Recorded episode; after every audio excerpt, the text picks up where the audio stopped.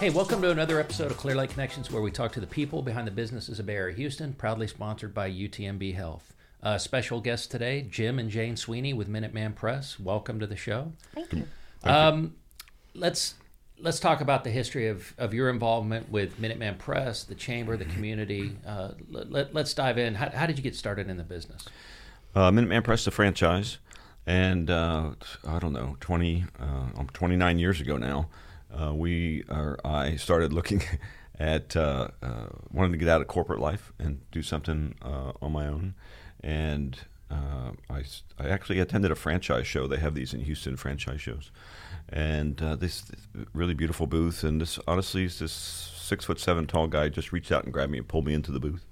Turns out he was a retired professional basketball player.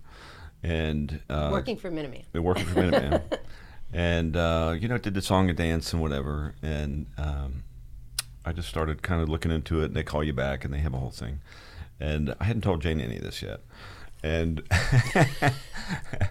uh, they started taking me around to i was in sales at that time so i had a little free time. And they started taking me around a couple different like today we had a visitor uh, because there was a franchise show two weeks ago so they brought somebody into our store to tour the shop and we did i did some of that. And and then um, knew that there was a, a place here in Clear Lake. And long story, but this is funny. And so I finally got up the nerve to tell Jane that I was looking at this, right? And she and she said, "No, we're not going to, you know, do it because I worked for, you know, corporate job, whatever."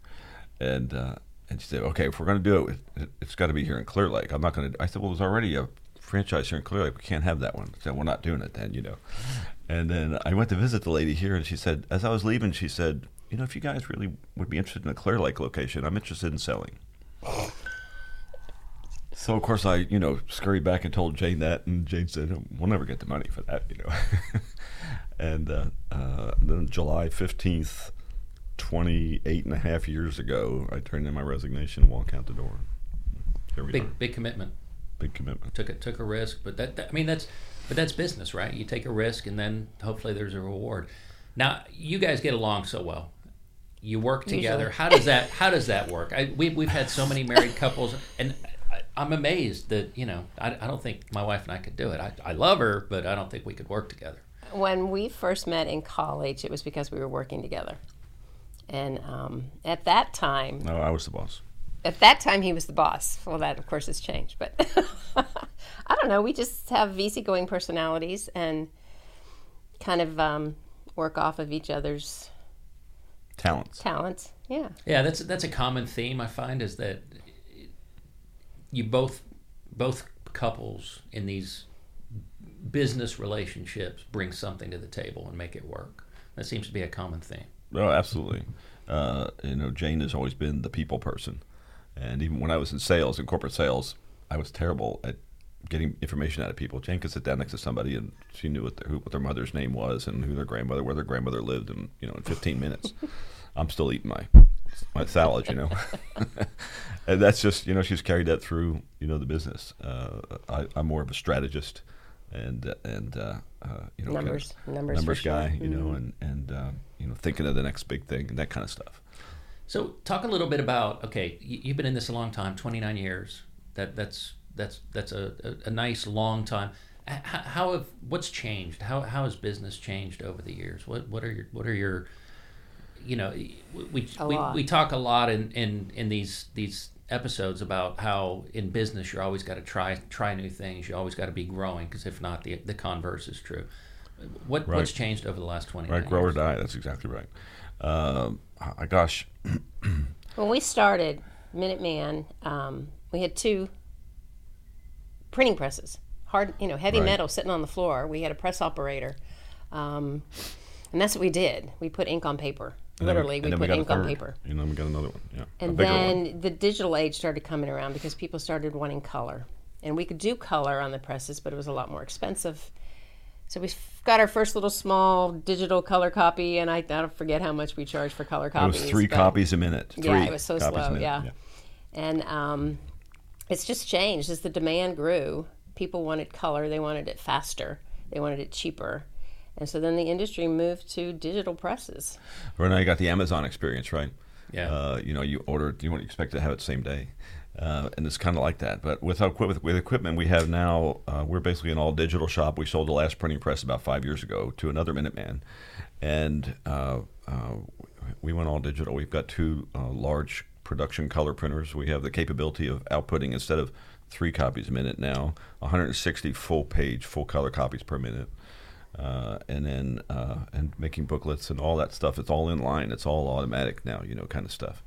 Um, and then the world decided, you know what? You have my digital files. You have my logo. What else right. can you do? So then the industry kind of moved to not just ink on paper and digital copies, but can you do signs? So we added that equipment to the, you know, and then we started dabbling a little bit in apparel. And then when COVID hit and the world shut down, as far as um, people weren't doing events, which is a large part of what we do, and they weren't making sales calls. They weren't. They didn't need their brochures. They right. didn't, but they needed face masks. So Jim got out there, and I don't. I mean, he scoured and that was our, That was a big pivot. I mean, from yeah. the, from you, you could almost from the printing press to the digital printer. You know, it's still kind of ink on paper. Even signs is still ink on something, uh, but this was different. You know, so. Uh, so he we, started finding face masks and yeah. medical stuff for people, and we kind of became the go-to person in the area for that because he was finding it. He was getting it from China as much as we don't prefer to deal with them. That's where they were being manufactured. Yeah.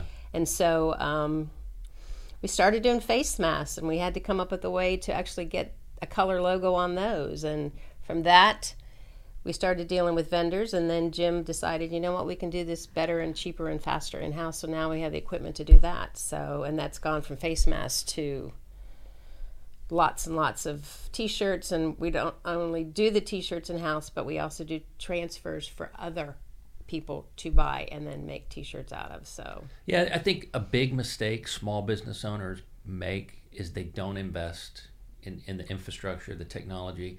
I mean if you still had those three printing presses, what would your business look like compared to what it looks like today?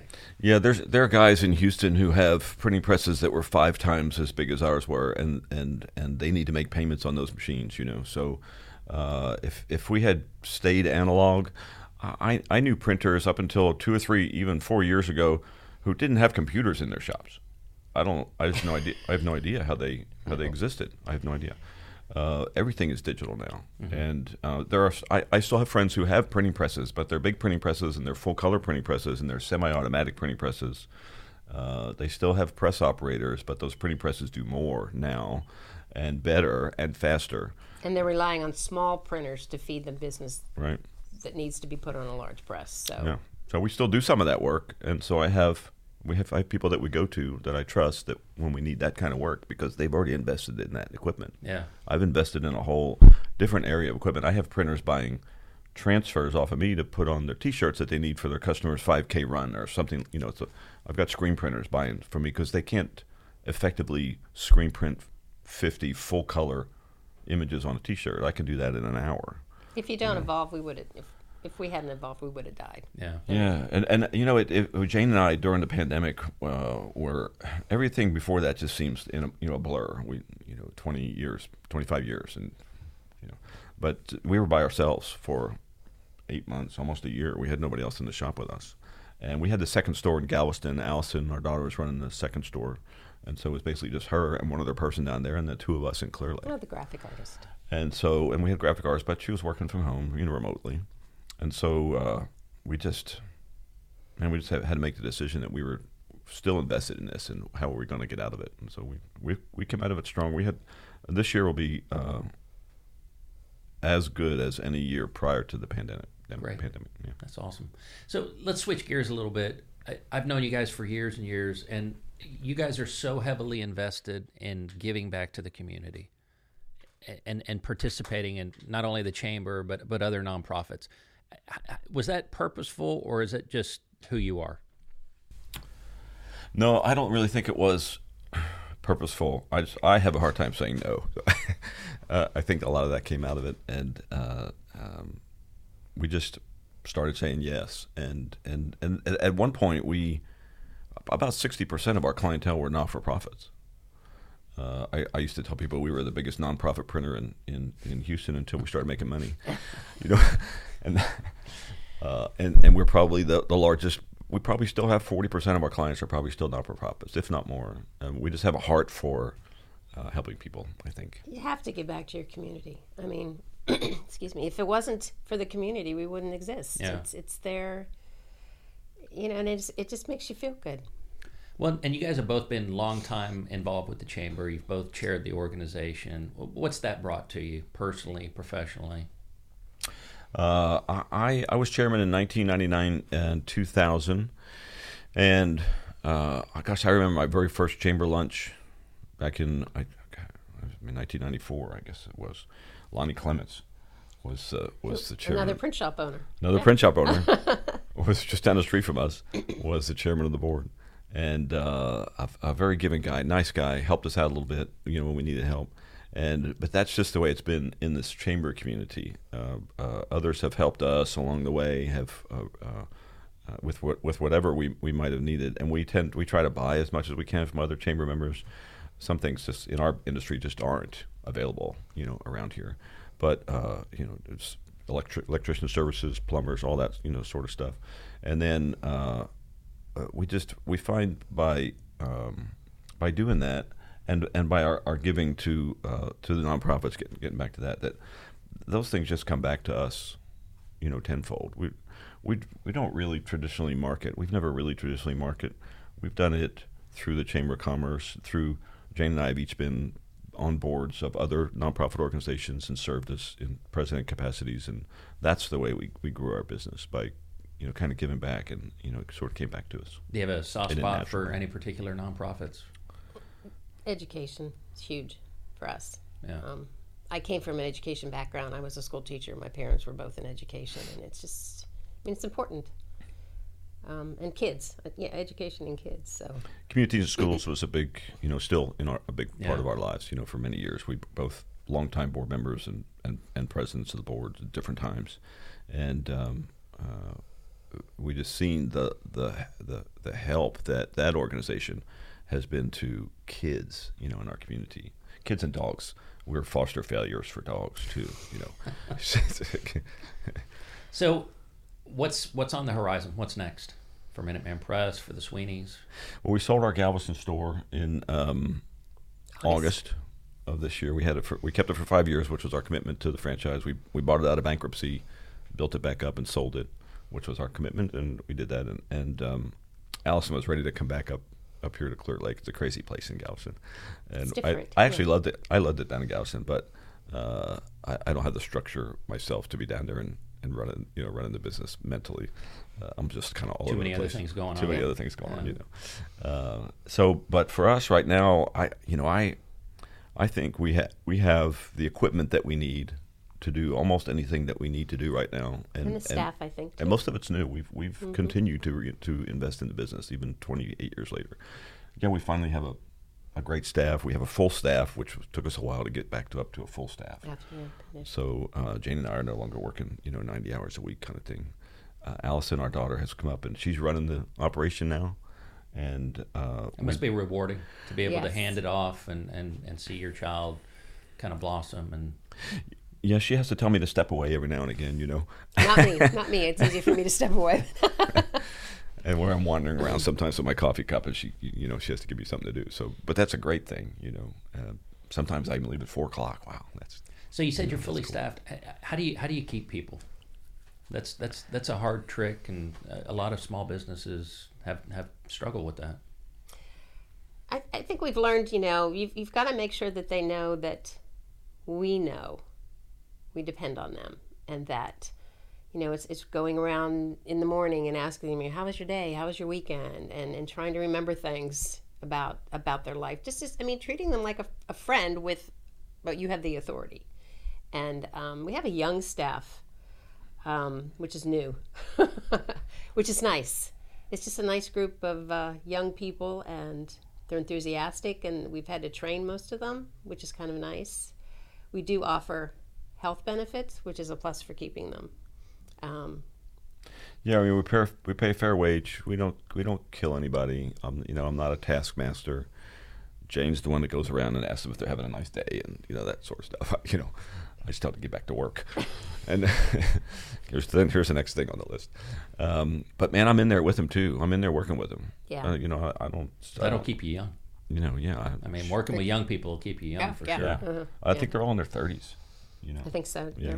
I mean, we're start we're all, we're all carting around. Jane carts around a case of paper. We just we just everybody pitches in and does what needs to be done to keep the customers happy and coming back and seeing us because that's everybody's paycheck is dependent on that.